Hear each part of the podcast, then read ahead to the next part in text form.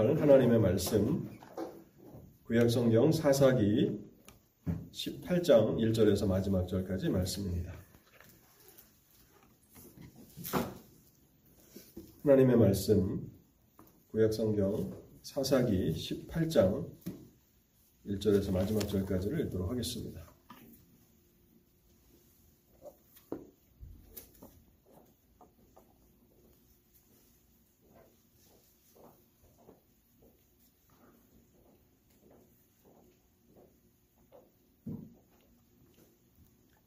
구역성경 392쪽에 있습니다. 그때에 이스라엘 왕이 없었고 단 지파는 그때에 거주할 기업의 땅을 구하는 중이었으니 이는 그들이 이스라엘 지파 중에서 그때까지 기업을 분배받지 못하였습니다. 단 자손이 소라와 에스다올에서부터 그들의 가족 가운데 용맹스러운 다섯 사람을 보내어 땅을 정탐하고 살피게 하며 그들에게 이르되 너희는 가서 땅을 살펴보라 하매 그들이 에브라임 산지에 가서 미가의 집에 이르러 거기서 유숙하니라. 그들이 미가의 집에 있을 때에 그 레위 청년의 음성을 알아듣고 그리로 돌아가서 그에게 이르되 누가 너를 이리로 인도하였으며 내가 여기서 무엇을 하며 여기서 무엇을 얻었느냐 하니 그가 그들에게 이르되 미가가 이러이러하게 나를 대접하고 나를 고용하여 나를 자기의 제사장으로 삼았느니라 하니라. 그들이 그에게 이르되 청하건대 우리를 위하여 하나님께 물어보아서 우리가 가는 길이 형통할는지 우리에게 알게 하라 하니 그 제사장이 그들에게 이르되 평안히 가라 너희가 가는 길은 여호와 앞에 있느니라 하니라. 이에 다섯 사람이 떠나 라기스에 이르러 거기 있는 백성을 본즉 염려 없이 거주하며 시돈 사람들이 사는 것처럼 평온하며 안전하니 그 땅에는 부족한 것이 없으며 부를 누리며 시돈 사람들과 거리가 멀고 어떤 사람과도 상종하지 아니함이라. 그들이 소라와 에스다올에 돌아가서 그들의 형제들에게 이름해 형제들이 그들에게 묻되 너희가 보기에 어떠하더냐 하니? 이르되 일어나 그들을 치러 올라가자. 우리가 그 땅을 본즉 매우 좋더라. 너희는 가만히 있느냐 나아가서 그 땅 얻기를 게을리하지 말라. 너희가 가면 평화로운 백성을 만날 것이요. 그 땅은 넓고 그곳에 있는 세상에 있는 것이 하나도 부족함이 없느니라. 하나님이 그 땅을 너희 손에 넘겨 주셨느니라 하는지라. 단지파의 가족 중 600명이 무리를 지니고 소라와 에스다올에서 출발하여 올라가서 유다에 있는 기럇 여아림에 진친이 그러므로 그곳 이름이 오늘까지 마하네 다니며 그곳은 기리앗 여아림 뒤에 있더라. 우리가 거기서 떠나 에브라임 산지 미가의 집에 이르니라. 전에 라기스 땅을 정탐하러 갔던 다섯 사람이 그 형제들에게 말하여 이르되 이 집에 에봇과 드라빈과 새긴 신상과 부어 만든 신상이 있는 줄을 너희가 아느냐? 그런즉 이제 너희는 마땅히 행할 것을 생각하라 하고 다섯 사람이 그쪽으로 향하여 그 청년 레위 사람의 집, 곧 미가의 집에 이르러 그에게 문안하고 단자손 600명은 무기를 지니고 문 입구에 서니라. 그 땅을 정탐하러 갔던 다섯 사람이 그리로 들어가서 새긴 신상과 에봇과 드라빔과 부어 만든 신상을 가져갈 때에 그 제사장은 무기를 지닌 600명과 함께 문 입구에 섰더니 그 다섯 사람이 미가의 집에 들어가서 그 새긴 신상과 에봇과 드라빔과 부어 만든 신상을 가지고 나오매 그 제사장이 그들에게 묻되 너희가 무엇을 하느냐 하니? 그들이 그에게 이르되 잠잠하라 내 손을 입에 대라. 우리와 함께 가서 우리 아버지와 제사장이 되라. 내가 한 사람의 집에 제사장이 되는 것과 이스라엘의 한 지파 한 족속의 제사장이 되는 것 중에서 어느 것이 낫겠느냐 하는지라. 그 제사장이 마음에 기뻐하여 에봇과 드라빔과 새긴 우상을 받아 가지고 그 백성 가운데 들어가니라. 그들이 돌이켜서 어린 아이들과 가축과 값진 물건들을 앞세우고 길을 떠나더니 그들이 미가의 집에 집을 멀리 떠난 때에 미가의 이웃집 사람들이 모여서 단 자손을 따라 붙어서 단 자손을 부르는지라. 그들이 얼굴을 돌려 미가에게 이르되 내가 무슨 일로 이같이 모아 가지고 왔느냐 하니 미가가 이르되 내가 만든 신들과 제사장들을 제사장을 빼앗아 갔으니 이제 내게 오히려 남은 것이 무엇이냐? 너희가 어찌하여 나더러 무슨 일이냐고 하느냐 하는지라. 단자손이 그에게 이르되 내 목소리를 우리에게 들리게 하지 말라.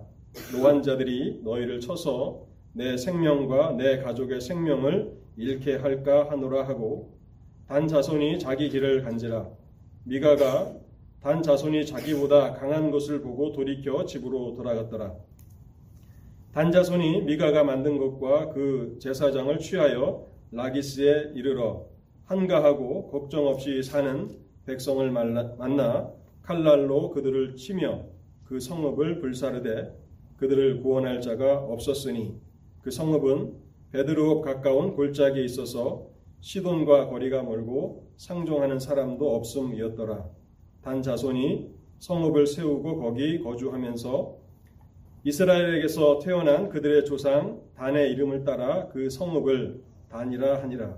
그 성읍의 본 이름은 라이스였더라.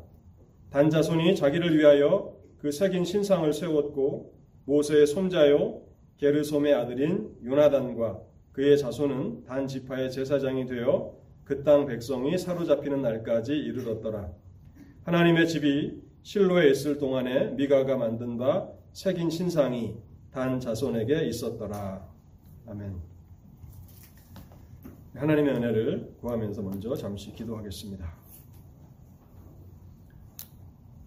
하나님 아버지, 오늘도 저에게 하나님의 말씀을 허락해 주시니 감사합니다. 이 말씀 앞에 우리의 길을 돌아보게 하시고 우리의 인생을 돌아보게 하옵소서.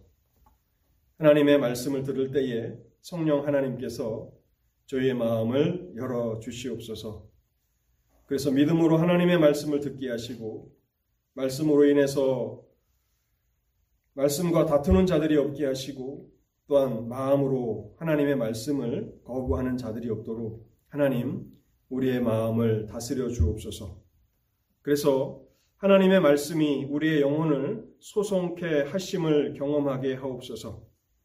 뿐만 아니라 하나님의 말씀을 통해서 우리의 마음에 진정한 기쁨을 경험하게 하옵소서. 하나님, 하나님의 말씀을 통해서 우리를 지혜롭게 하여 주옵소서.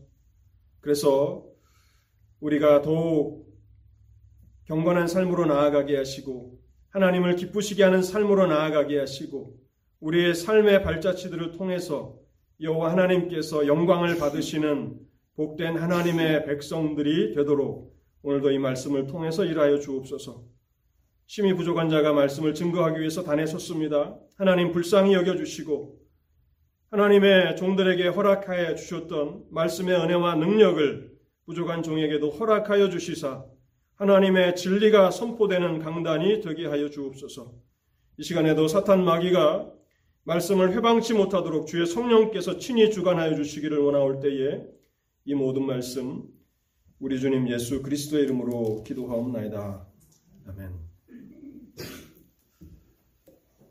사사기 17장은 미가의 한 가정이 하나님을 왕으로 섬기지 않은 삶에 대해서 이야기해 주었습니다.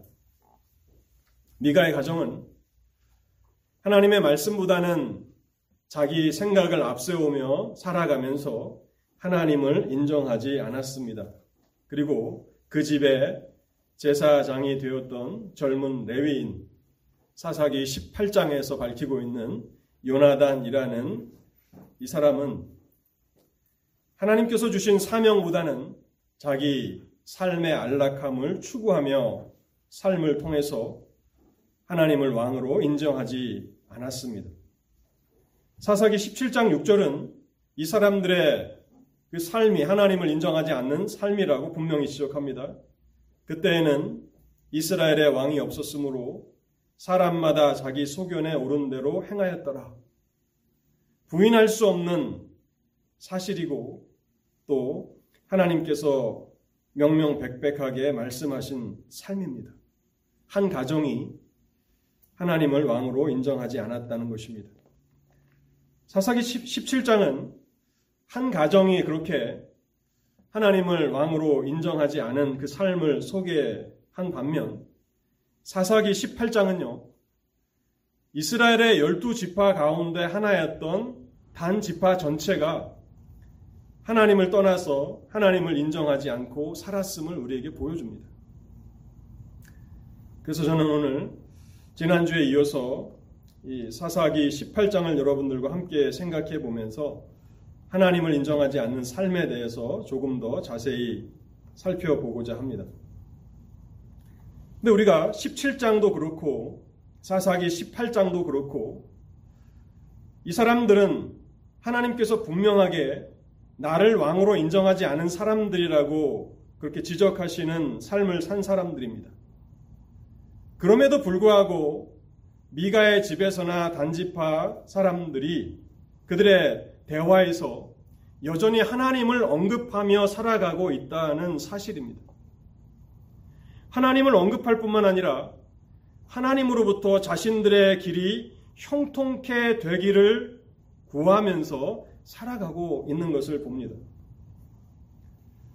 그래서 우리는 사사기 18장을 통해서요, 위산적인 신앙과 진실한 신앙을 구분하기는 매우 어렵다라고 하는 사실을 알게 됩니다. 어떤 사람의 신앙이 진실한 신앙이고 어떤 사람의 신앙이 위선적인 신앙인가? 우리는 잘 구분할 수가 없습니다. 왜냐하면 분명히 17장에도 18장에도 이들은 나를 왕으로 인정하지 않는 사람들이다 라고 하나님께서 말씀하셨습니다. 그러니 하나님의 평가가 틀릴, 틀릴 리는 없죠. 그럼에도 불구하고 이들의 대화를 들어보면 경건한 사람들의 나누는 대화와 별반 다르지 않다는 것입니다. 그래서 우리 주님께서는 복음서에서 열매로 알리라는 그런 말씀을 하신 것입니다. 나무 자체만 볼 때는 좋은 나무인지 나쁜 나무인지를 알 길이 없고 열매를 봐야 그 나무가 좋은지 또 나쁜 나무인지를 알 수 있다는 것입니다. 단 지파의 신앙이 위선적인 신앙이라고 하는 사실을 18장 1절은 명명백백하게 밝히면서 시작하고 있습니다. 18장 1절을 제가 다시 한번 읽어보겠습니다. 그때에는 이스라엘에 왕이 없었고 단 지파는 그때에 거주할 기업의 땅을 구하는 중이었으니 왕이 없었다. 왜 왕이 없습니까? 하나님이 그들의 왕이신데요. 하나님을 왕으로 인정하는 사람들이 없었다는 것이죠. 단지파는 적어도 단지파는 하나님을 왕으로 인정하지 않았다는 것입니다. 그리고 본문은 그들이 여전히 거주할 기업의 땅을 구하고 있었다고 말씀하고 있습니다. 그때까지 기업을 분배받지 못하였습니다. 이것이 사실입니까? 가나안 땅에 들어왔는데 단 지파는 거할 땅도 얻지 못했습니까? 사실이 아닙니다. 사실이 아닙니다. 이미 하나님께서는 여호수아를 통해서 가나안 땅을 정복해 나가셨죠. 여러분 여호수아를 읽어보면 여호수아가 이룬 그 업적이 이스라엘 군대의 능력으로 이루어진 것입니까? 불가능한 일입니다. 어떻게 여리고 성을 돈다고 해서 여리고 성이 무너져 내립니까? 어떻게 기부온 골짜기에 해와 달이 머무르라고 그렇게 기도할 때에 여호수아가 그 원수들을 다 무찌를 때까지 해가 지지 않고 달이 머물러 있는 그런 일들이 있을 수 있습니까? 이 모든 일들은 하나님이 행하신 일입니다. 하나님께서 행하셨고 또 여호수아 19장 40절에 보면 분명히 단 지파에게 기업을 주십니다. 여호수아 19장 40절부터 46절인데요. 제가 중간은 생략하고 40절과 46절만 읽어보겠습니다. 일곱째로 단 자손의 지파를 위하여 그들의 가족대로 제비를 뽑았으니 그들의 기업의 지역은 소라와 에스다올과 이르세메스와 라고 하면서 구체적으로 쭉 그들이 얻을 땅을 언급하고 있습니다. 40절에서부터 46절까지 자세하게 나와 있고요. 또 51절에 보면 이렇게 쓰고 있습니다. 제사장 엘레아살과 눈의 아들 여호수아와 이스라엘 자손이 이스라엘 자손의 지파의 족장들이 실로에 있는 회망문 여호와 앞에서 제비를 뽑아 나눈 기업이 이러하니라. 이에 땅 나누는 일을 마쳤더라. 하나님이 이미 다 이것은 너의 땅이야라고 주신 것입니다. 그런데 무슨 일이 일어난 것입니까? 하나님께서 주신 그 기업을 차지하는 일은 어렵다고 이들은 생각한 것입니다. 하나님은 너무 어려운 기업을 주셔서 우리는 쉬운 길을 찾아 나가야겠다고 결정한 것입니다. 사사기 18장에도 보면 소라와 에스다올이라는 지명이 나오는데 이 소라와 에스다올은 분명히 하나님께서 주신 그 지경 가운데 하나입니다. 거기에 머물면서 하나님의 뜻을 따라서 살아가는 그 삶은 너무 어려우니 또 그곳에 있는 아모리 족속은 너무 강하니 우리는 쉬운 곳을 찾아가겠습니다라고 말하고 있는 것입니다. 이것은 명백한 불신앙이고 하나님을 인정하지 않는 삶입니다. 그러면서 이제 2절부터 10절까지 보면요. 단 지파가 자기들이 생각한 더 나은 땅, 하나님께서 주신 것보다는 더 좋다고 생각한 그 땅을 이제 어, 정복하기 위해서 다섯 명의 정탐꾼을 보내는데요. 2절부터 10절까지 읽어보면 마치 우리가 이스라엘의 역사를 다시 한번 반복하고 있는 듯한 그런 느낌을 가지게 됩니다. 모세는 가데스 바네아라고 하는 곳에서 가나안 땅을 정탐하기 위해서 12명의 정탐꾼들을 보냈는데 지금 단 지파는 예전에 역사 가운데 일어났던 그 일처럼 이제 하나님께서 주신 그 땅을 떠나서 불순종의 길을 걸어가면서 예전에 모세가 취했던 그 경건의 모양을 취해서 다섯 명의 정탐꾼을 먼저 보냅니다. 그리고 그 땅을 가서 탐지하고 오라고 그렇게 말합니다. 다섯 명의 정탐꾼은 미가의 집에 유숙하게 됩니다.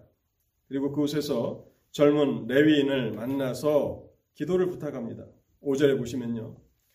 그들이 그에게 이르되 청하건대 우리를 위하여 하나님께 물어보아서 우리가 가는 길이 형통할는지 우리에게 알게 하라 하니 여전히 하나님의 형통을 구하며 기도하고 있습니다. 사사기 18장의 전후 맥락을 다 우리가 어, 떼어놓고 이 부분만 읽 게 된다면 아, 이 사람들은 참 경건한 사람들이구나. 자신들이 가는 그 길에 하나님의 그 뜻을 묻고 하나님이 형통하게 해 주실는지를 하나님의 사람에게 묻는 것은 얼마나 경건한 그런 모양입니까? 그때에 미가에게 고용된 젊은 레위인은 6절에 이렇게 말합니다. 평안히 가라. 너희가 가는 길은 여호와 앞에 있느니라. 평안히 가라. 너희가 가는 길은 여호와 앞에 있느니라. 여호와의 평강이 너희 앞에 있다고 말해주고 있습니다. 근데 이 길은 하나님을 거역하는 불순종의 길입니다. 정말 이 길에 하나님의 평강이 있습니까? 하나님의 인도하심을 따라 살지 않는 삶에는 진정한 평안과 형통이 없습니다. 그래서 사사기 18장에 나오는 이 모든 말씀들은 액면 그대로 받아들이기 어렵습니다. 모두가 거짓이고 속임수고 위선일 뿐입니다. 그리고 이제 평안하게 살고 있는 걱정 없이 살고 있는 라기스라고 하는 땅을 발견하게 되고 그 땅은 손쉽게 정복할 수 있는 땅이라고 판단을 내리고 다시 단지파 사람들에게로 돌아가서 구절에 이렇게 보고를 합니다. 이르되 일어나 그들을 치러 올라가자 우리가 그 땅을 본즉 매우 좋더라. 너희는 가만히 있느냐? 나아가서 그 땅 얻기를 게을리 하지 말라. 얼마나 열심히 있습니까? 왜 가만히 있느냐? 하나님께서 우리에게 주신 이 땅을 정복하러 빨리 가자. 여러분 이 말씀을 들어보면 믿음의 사람 갈렙이 생각나지 않습니까? 갈렙이 가나안 땅을 기업으로 분배받을 때 갈렙은 가장 정복하기 어려운 땅을 선택합니다. 헤브론을 달라고 하고 그 헤브론은 골리앗과 같은 안악 자손들이 사는 땅입니다. 장대한 거인들이 살고 있는 그 땅 헤브론을 달라고 말하면서 믿음의 담대함을 나타내 보이지 않습니까? 여호와께서 나와 함께 하시면 내가 그 땅을 정복할 수 있습니다라고 하면서 믿음의 담대함을 나타냈는데 단지파가 보낸 다섯 명의 정탐꾼이 마치 믿음의 담대함을 나타내는 것처럼 그렇게 경건한 말을 하고 있고 10절을 보십시오. 10절 하반절에 보면 하나님이 그 땅을 너희 손에 넘겨 주셨느니라고 말하고 있습니다. 이미 하나님께서 주신 땅을 떠나서 다른 손쉬운 땅을 정복하러 나가면서 그 땅을 하나님이 주셨다고 말하고 있어요. 그러니 우리가 어떤 사람의 신앙이 진실한 신앙인지 또 위선적인 신앙인지를 어떻게 구별합니까? 말을 들어볼 때는 다 믿음의 사람인 것 같고 진실한 사람처럼 우리에게는 나타나는 것입니다. 디모데 후서 3장에 보면 이런 말씀이 있습니다. 내가, 내가 이것을 알라 말세에 고통하는 때가 이르니니 경건의 모양은 있으나 경건의 능력은 부인하는 자니 이 같은 자들에게서 내가 돌아서라. 경건의 모양은 있지만 경건의 능력은 부인하는 사람들이 있을 것이라고 말하고 있습니다. 이 말씀이 가장 잘 적용되는 사람들, 구약의 사람들은 아마 사사기 18장에 나오는 사람들일 것입니다. 그리고 이들이 하나님께서 우리에게 주셨느니라고 했더니 라기스 땅을 정복하는 것은 명백한 범죄입니다. 사륙이고 또 강탈하는 것이고 약탈 행위입니다. 하나님께서 금하시는 행위입니다. 하나님께서 가나안 땅을 아브라함에게 주시겠다고 약속하십니다. 그런데 아브라함이 그 가나안 땅을 받았습니까? 받지 못했습니다. 400년이 흐른, 흐른 후에 하나님께서는 가나안 땅을 아브라함의 후손들이 차지할 것이라고 말씀하십니다. 창세기 15장 16절인데요. 내 자손은 4대 만에 이 땅으로 돌아오리니 이는 아모리 족속의 죄악이 아직 관영치 아니함이니라 하시더니 그 땅을 주실 것인데 아직 가나안에 살고 있는 사람들의 죄악이 하나님의 심판을 받기에는 충분하지 않다는 것입니다. 하나님께서는 더 오래 참으시겠다고 말씀하시는 것입니다. 하나님은 우리를 심판하실 때 성급하지 않으십니다. 기회를 주시고 또 주십니다. 오래 참으십니다. 400년이라고 하는 기간은 가나안 족속이 자신들의 죄를 회개하고 돌이키기에는 충분한 시간이었습니다. 그럼에도 불구하고 가나안 백성들이 돌이키지 않았을 때 하나님께서는 여호수아를 땅에서 그 땅을 심판하신 것입니다. 하나님이 아무 족속이나 사륙해도 좋다고 말씀하는 어떤 살인에 대한 어떤 면허를 주시는 것이 아닙니다. 소돔과 고마라를 심판하셨던 것처럼 또 노아 때에 그 시대를 심판하셨던 것처럼 하나님께서 경고하시고 또 경고하시고 기회를 주시고 또 기회를 주시고 오래 참으신 이후에야 하나님의 심판이 임한다는 것입니다. 그런데 라기스는 무엇입니까? 하나님이 언제 그 땅을 그들에게 주셨습니까? 그것은 사륙입니다. 강도질입니다. 약탈입니다. 그럼에도 불구하고 하나님의 이름으로 그 일들이 자영되고 있다는 것은 참 놀라운 일이 아닐 수 없습니다. 여러분, 이 모든 비극의 원인이 무엇입니까? 왜 한 지파가 위선적 신앙을 벗어나지 못하고 경건의 모양만을 취하면서 살아가고 있는 것입니까? 그것은 하나님에 대한 신뢰가 부족하기 때문에 그렇습니다. 하나님을 신뢰하지 못하는 것입니다. 모든 불신앙과 그런 죄악된 삶은 하나님을 신뢰하지 못하는 데서 일어나는 것입니다. 하나님은 선하시며 하나님은 지혜로우시며 하나님은 전능하시며 하나님은 신실하시다는 사실을 확신하지 못합니다.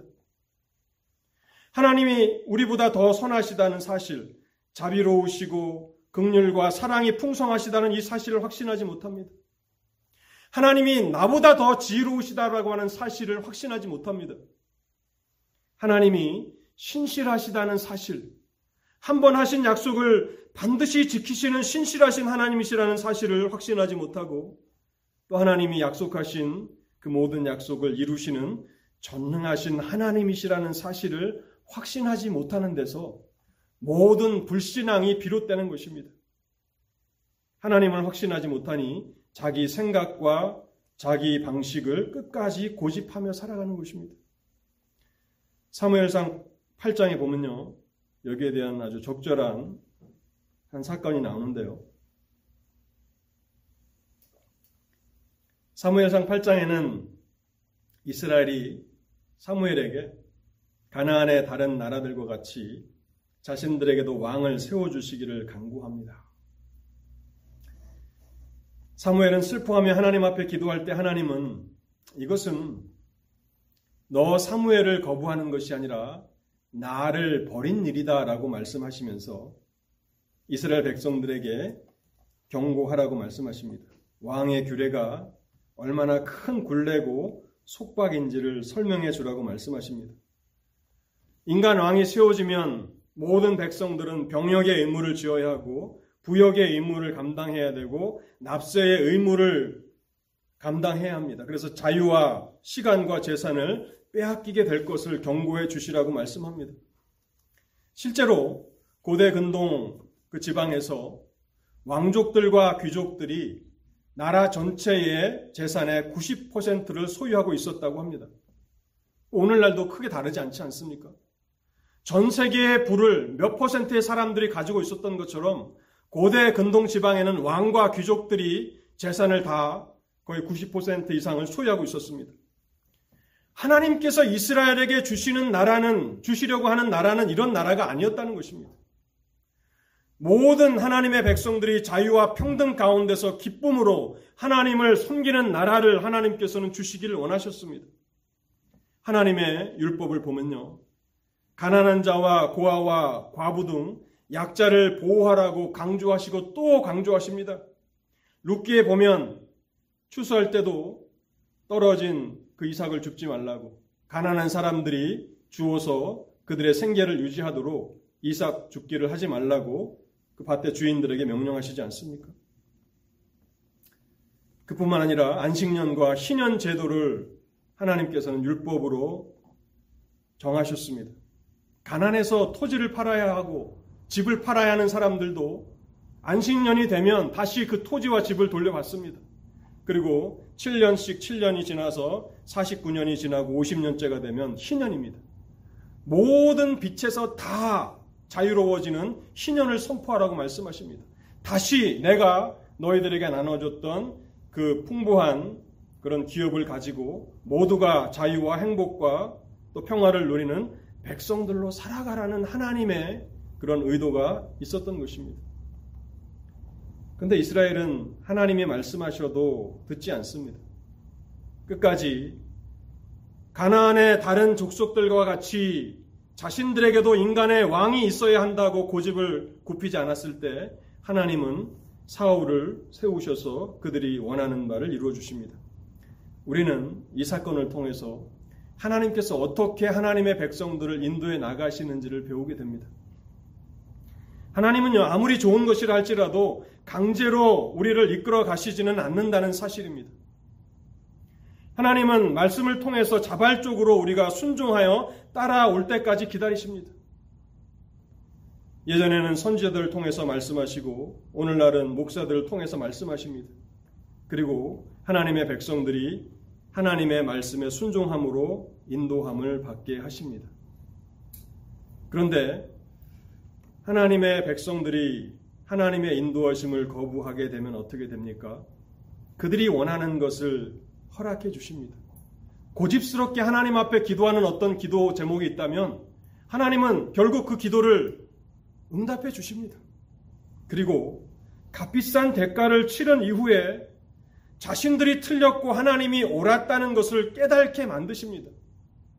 그때 하나님의 말씀이 나를 금하셨던 하나님의 말씀이 선하였고 지혜로웠고 신실하였다라고 하는 사실을 값비싼 희생을 치른 이후에야 깨닫게 하시는 것입니다. 이 모든 과정을 설명해 주는 것이 바로 사사기와 사무엘상의 긴 역사입니다. 사무엘상에 보면 이스라엘이 끝까지 하나님 앞에서 고집을 꺾지 않고 구했던 인간 왕 사울의 처절한 실패로 마무리되고 있죠. 길보아 산에서 벌어진 블레셋과의 전쟁에서 사울 왕이 죽습니다. 그의 아들 경건했던 요나단도 죽습니다. 그리고 사울을 따르는 수많은 이스라엘 백성들도 다 죽습니다. 결국 하나님이 옳았고 이스라엘이 틀렸다는 것이 증명되었습니다. 그런데 얼마나 값비싼 대가를 치러야 했습니까? 사랑하는 성도 여러분, 이것이 우리가 하나님의 말씀에 순종하며 살아야 하는 이유입니다. 여러분들은 지금 어느 길에 서 계십니까? 불순종의 길을 끝까지 고집한다면 하나님은 강제로 끌어가시지 않습니다. 결국 이 땅에서 우리가 그것을 깨닫게 되든지 아니면 죽어서 깨닫게 되든지 모든 사람들이 인정하게 될 한 가지 사실은 하나님이 선하시다라고 하는 사실과 하나님이 지혜로우시다라고 하는 사실과 하나님이 신실하시다는 사실과 하나님이 전능하시다는 사실을 모든 사람들이 깨닫게 될 것입니다. 지혜로운 사람은 그것을 일찍 깨닫고 하나님 앞에 순종하는 순종의 길을 걸어갑니다. 왜냐하면 그것이 복이기 때문에 그렇습니다. 우리가 볼 때 순종하는 것이 손해인 것 같습니다. 말씀대로 사는 것이 손해인 것 같습니다. 그러나 그것은 우리의 어리석은 지혜 때문에 그러는 것입니다. 어리석은 자들은 어떻습니까? 하나님이 강제로 끌어가지 않으시니까 끝까지 어리석음을 고집하는 것입니다. 그리고 결국에는 너무나 값비싼 대가를 치르고야 말게 될 것입니다. 오늘 본문을 통해서 두 번째로 생각해 보고자 하는 것은요. 이 거짓된 신앙, 위선적인 신앙은 결국 열매로 드러나게 된다는 사실입니다. 진실한 신앙이든 위선적인 신앙이든 열매를 맺게 되고 열매를 통해서 그 실체가 드러나게 됩니다.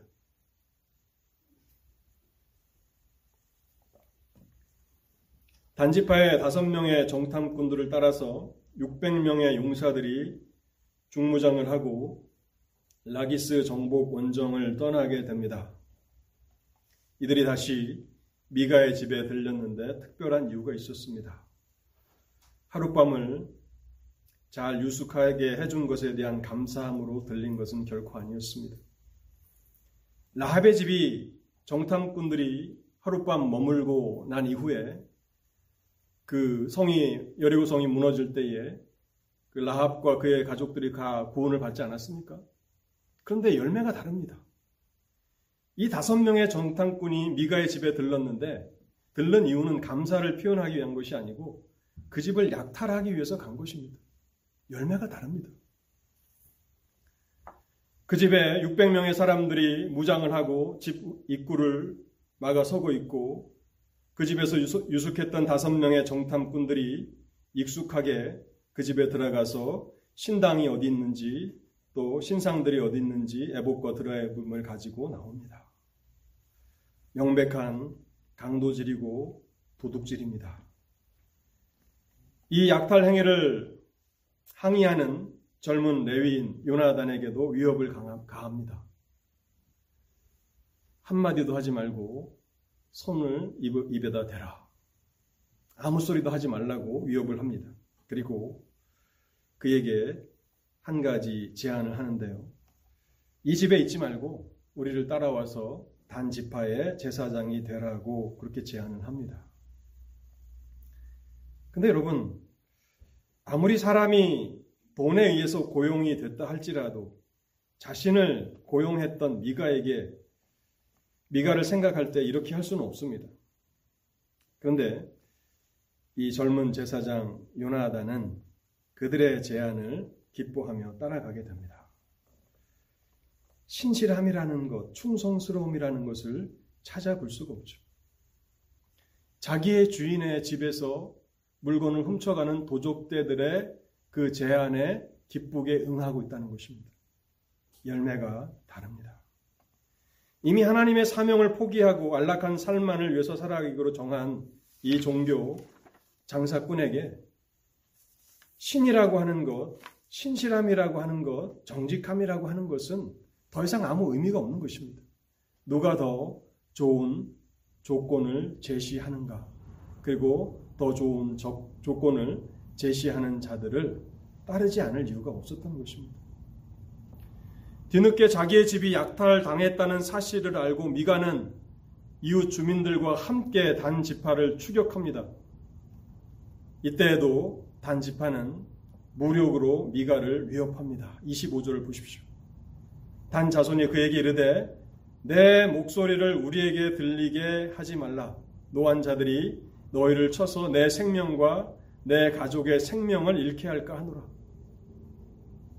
가족까지도 다 죽이겠다고 말하고 있는 것이죠.